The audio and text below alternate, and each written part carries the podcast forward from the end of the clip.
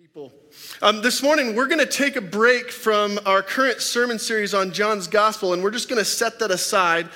And uh, instead, I thought we'd spend the next month or, or uh, of December with this story of Jesus' birth, which I know comes as absolutely no surprise to you because we, we expect to hear the Christmas stories this time of year. But you have to know this um, the purpose of this series is not to give you the holiday feels.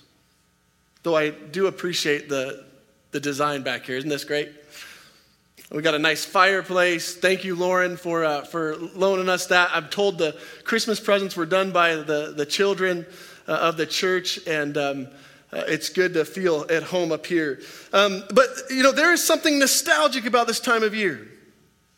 There is something that is heartwarming about hearing stories of the shepherds and the wise men and the manger scene. Um, but if I stand up here for the next four or so weeks and I just kick out happy holiday pills, I will have failed you. Because to do that would be to ignore the very reality of Christmas this year. But more importantly, I would say to do that would be to ignore the very reality of Christmas every year. So here's what I thought we'd do. Um, rather than ignore life that's taking place outside the walls of this church, I'm going to ask that we lean back into it a little bit. And that we use that perspective to help us see something we may have never even considered about Christmas before. So, for the next month, um, we're going to revisit all the familiar stories of the faith. But here's what I thought we'd do. Here's what I want us to focus on. Ask this question What is Christmas? What is Christmas in the midst of division? What is Christmas in the midst of frustration, confusion?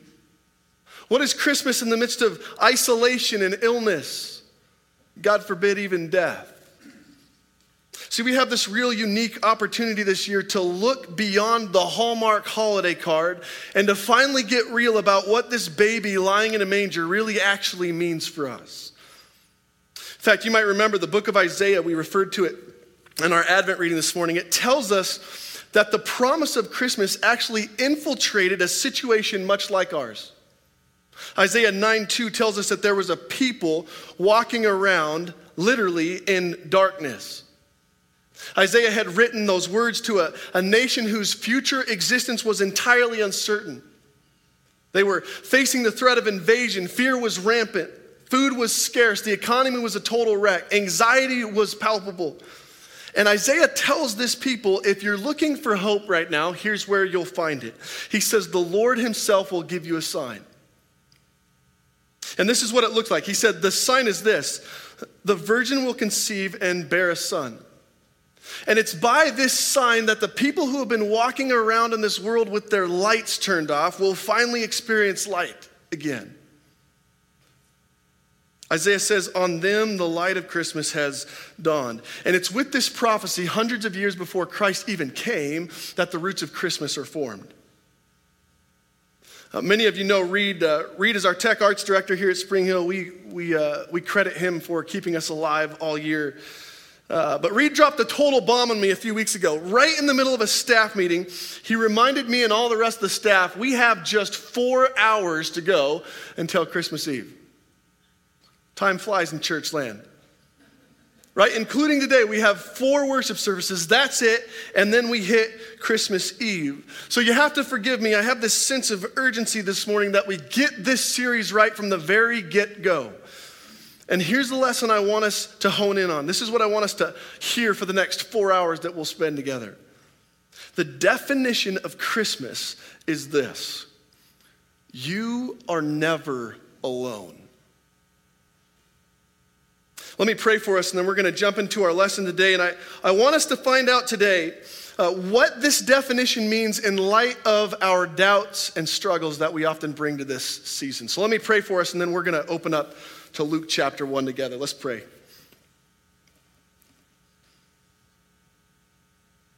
God, we ask as we open up your word this morning that you would illuminate it to us. Lord, the scriptures tell us that you are the light of the world, the light that shines in the darkness that is never overcome. And so we just pray, God, that as we open up the story of Christmas, you would bring us that light. God, we trust in the Holy Spirit. We know that the Spirit and the Word is connected, so we just ask, Holy Spirit, would you speak to us now? God, lead us, guide us, renew us in our faith. And Lord, when we bring to you our doubts or our struggles, our, our hesitations this time of year, would you remind us again what Christmas is all about? God, we thank you for being with us this morning. In Jesus' name, all God's people said, Amen. So let's read. We're going to lead from uh, Luke's Gospel, chapter 1, and we're going to read verses 26 to 38. 26 to 38. Hear God's word. In the sixth month, the angel Gabriel was sent from God to a city of Galilee named Nazareth to a virgin betrothed to a man whose name was Joseph, of the house of David. And the virgin's name was Mary. And he came to her and he said, Greetings, O favored one, the Lord is with you. But she was greatly troubled at this saying and tried to discern what sort of greeting this might be. And the angel said to her, Do not be afraid, Mary, for you have found favor with God. And behold, you will conceive in your womb and bear a son, and you shall call his name Jesus. He will be great and will be called the Son of the Most High. And the Lord God will give to him the throne of his father David, and he will reign over the house of Jacob forever, and of his kingdom there will be no end. Mary said to the angel, How will this be since I am a virgin? And the angel answered her, The Holy Spirit will come upon you the power of the Most High will overshadow you. Therefore, the child to be born will be called Holy, the Son of God. And behold, your relative Elizabeth in her old age has also conceived a son. And this is the sixth month with her who was called barren. For nothing will be impossible with God. And Mary said, Behold, I am a servant of the Lord. Let it be to me according to your word. And the angel departed her. The grass withers and the flower fades, but the word of our God endures forever. So many of you know I have two girls, a, six year old and a three year old uh, at home. And one of our favorite games uh, to play over the last few years has been something we call Firefly. Um, I don't remember how we came up with it or even when, but it's been a staple before bedtime for years now. And this is how the game goes um, we put a blanket up and over our heads. And then we call for this imaginary firefly to come and see us. We say, Firefly, Firefly, where are you? Firefly, Firefly, is it true? And as we're playing this game, the goal for me is to sneak my arm outside of the blanket and to turn the flashlight on my phone and then to wiggle it towards the blanket so that it looks like a firefly. And it lands on the blanket, the girls go to poke it, and we lift it up and put it back down again. It's a game that goes on and on and on, but you know that it's also a game that is not going to last forever, right? All it takes is for one of the girls to get old enough or curious enough to realize what might be going on behind the scenes, and then it's game over. A few months ago, my oldest girl, Taylor, she finally caught on to my ruse. Um, we were sitting under the covers, and she said, Dad, I'm pretty sure Firefly is not real. I said, How could you say that? I mean, how, Fireflies visited you all these years. She said, No, um, I just watched you put your phone into your jeans and the light is shining through your pocket. and just like that, Firefly was no longer. She thought it was hilarious. I was devastated. But fast forward to earlier this week, um, I'm getting Taylor bed, and she says to me, she asked me, she says, Dad, if Firefly wasn't real, how do I know that Christmas is real? Now that'll get you thinking, right? How do you navigate that one? You know, it's understandable that a six year old would, would ask a question like that. Like, what is the difference, Dad, between make believe and reality? You know, one of the things that I think we, we often get confused and mixed up in this season is that the magic of Christmas often undermines the miracle of Christmas. You feel me? The magic of Christmas all over the place often overshadows the miracle of Christmas. We conjure up this enchanted feeling in the air where we fill our homes with scents of cinnamon and vanilla. And we watch the wonder of Christmas played out on movies and on TV. And yet, as one colleague put it so well, he said, if we were really authentic about this story of Jesus' birth, we would cover our homes with hay and smells of manure, right? And we would open up our windows to the noises of animals and the night chill. And we all know this year feels a bit different. I don't know if you watched the Macy's Day Parade, but it just was one off, wasn't it? Like we're all trying the best that we can to recreate what we know of this season. And yet, as we look around, it doesn't take a genius to figure out that not all is merry and bright. I think as challenging as this year has been, many in our world are asking the same question How can we be sure that Christmas isn't some kind of a, a firefly setup? How do we know that Christmas isn't some conjured up scene for the field goods? I want to invite you to look really closely at our scripture this morning because we're going to find out that the entire Christmas story really began with a question just like that. In fact, in our lesson today, a young woman is told the impossible has happened, and without even hesitating, Mary wants to know if this is real or not. Did you catch that? Look at this in verse 34. We'll put it up on the screens here. The angel tells her you're going to be a mother. She wants to know, how will this be? Just imagine for a moment a loud pounding on your front door. The kind that says with authority, you better answer and do it now. And as you peek out the eye hole of your door, you see a man dressed in uniform. He's holding a paper in his hand, and now your heart is doing its own pounding. And as you turn the doorknob and peek the door open, the official tells you, I have an order from the United States, uh, from the President of the United States of America, and I need you to come with me. It's a doubtful scenario, isn't it? The probability of that situation happening on our front porch is, is really doubtful in the middle of Montana. So, what happens when a messenger from Almighty God appears in this tiny town of Nazareth and tells this young, unassuming woman, You found favor with God, I have a mission for you, and here's what it looks like? You're gonna have a son out of wedlock. We're gonna name him Jesus, he's gonna be the Savior of the world. See, it's understandable that Mary would have questions, isn't it? Remember, Mary's town of, of Nazareth, that, that was a no name uh, town, a village in the middle of nowhere. It was an unheard of speck on the map, an irreputable kind of town. People said things like, What good comes from Nazareth? That was the kind of reputation it had. And yet, the very presence of God comes down over this village, and the angel Gabriel interrupts this teenager's life and tells her, You're going to be the one to fulfill a prophecy some 700 years old. Look at how this plays out in verse 32. This child will be great, he tells her. He'll be called the Son of the Most High, and the Lord God will give to him the throne of his father David. He'll reign over the house of Jacob forever, and of his kingdom there will be no end. Really, just put your place in, uh, put yourself in Mary's place for a minute. This is craziness, right? This is crazy talk. Just think about what she's been told. First, she's told you're going to have a child. Well, Mary's no dummy, right? She's old enough to know how that works. And she, of all people, knows this is an impossibility. She's not even married. There's no morning sickness at play here. And then she's told, by the way, um, this child that you're going to have, he's going to take the throne of David. Of his kingdom, there will be no end. Parents, grandparents, let me talk to you for a minute. When you had your first child, did any of the visitors that came to hold your little baby tell you how their life would go? Any of them tell you, well, this child's going to grow up to be a pilot? This child, they're going to lead a Fortune 500 company. This, this child, they're, they're, they're bound and determined for major success. You better watch out.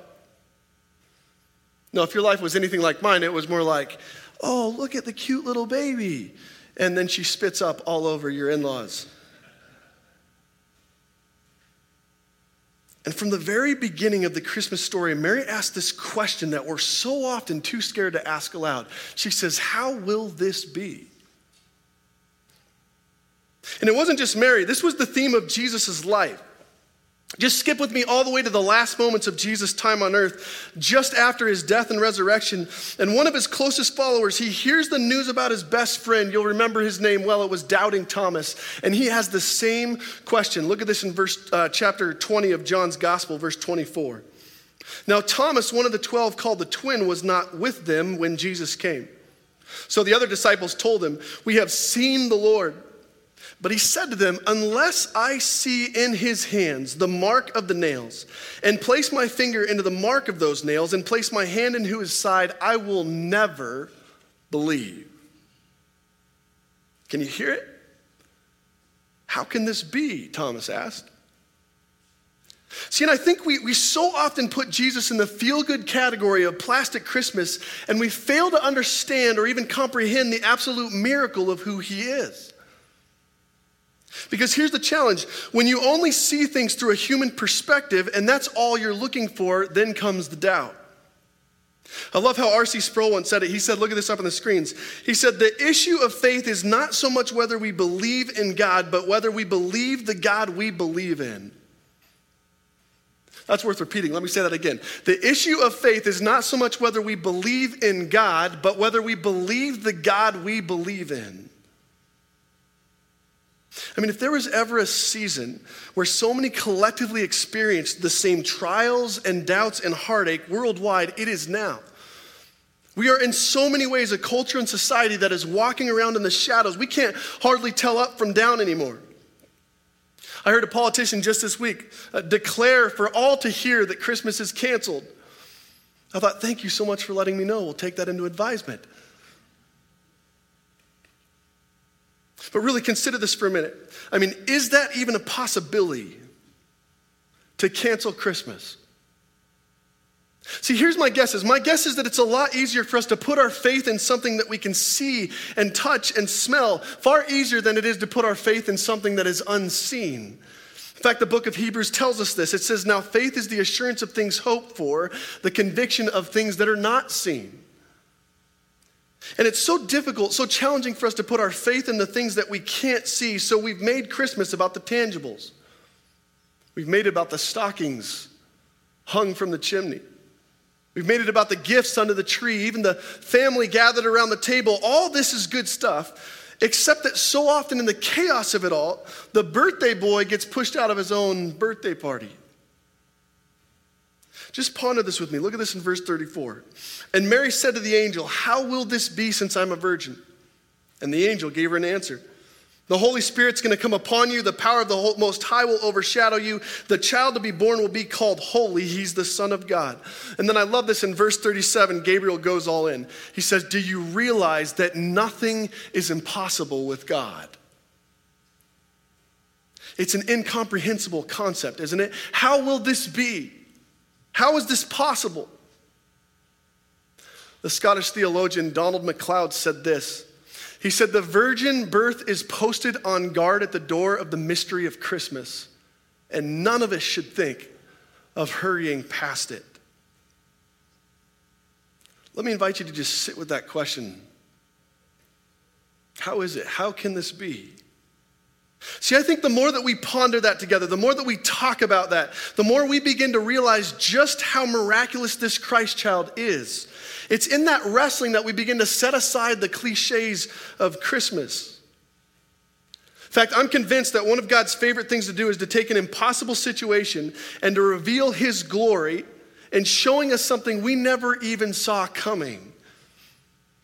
I think so often, like Mary or Thomas, our understanding of God's power is determined by our limited human experience.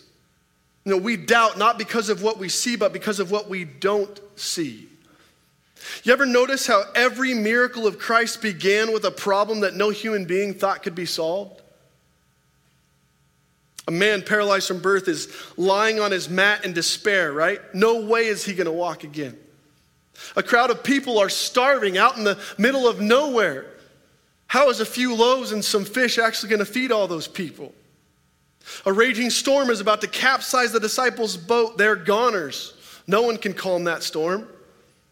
A ruler's daughter has just died. You can't raise somebody from the dead. A blind man, born from birth, sits wondering how he's going to get through this life. Nobody even conceives that he could see once more.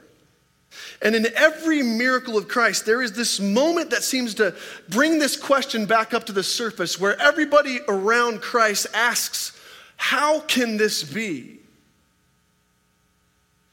That's the business God stepped into at Christmas of taking an impossible situation and showing to us by His power and His grace and His might what possible looks like. And yet, still, let's today, let, us be honest for a minute. Um, even with 2020 in particular, we come to Jesus completely uncertain and unsure. You know, we look around us and we see a fallen world and we wonder, has God left us? I mean, is Christmas canceled? And if it hasn't, if he's truly with us, we, we wonder what this means, right? Because this pandemic has revealed more sin and brokenness and fear than we've ever seen. It's revealed more selfishness and pride and division than we've ever seen. And so we wonder, Lord, can you really clean this mess up?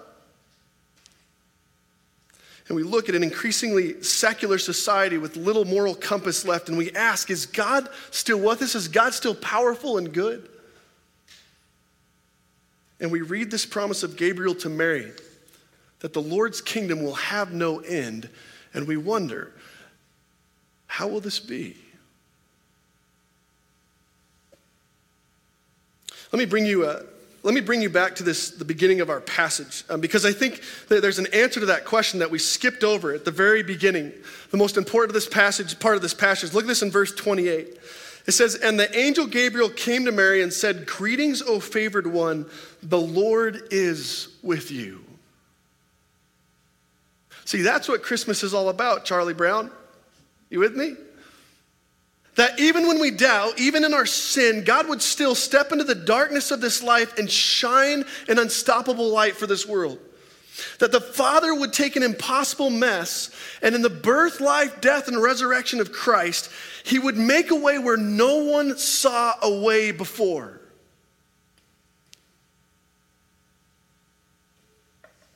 As we step into the unknown of December, and let me tell you, it's, it's got some unknowns.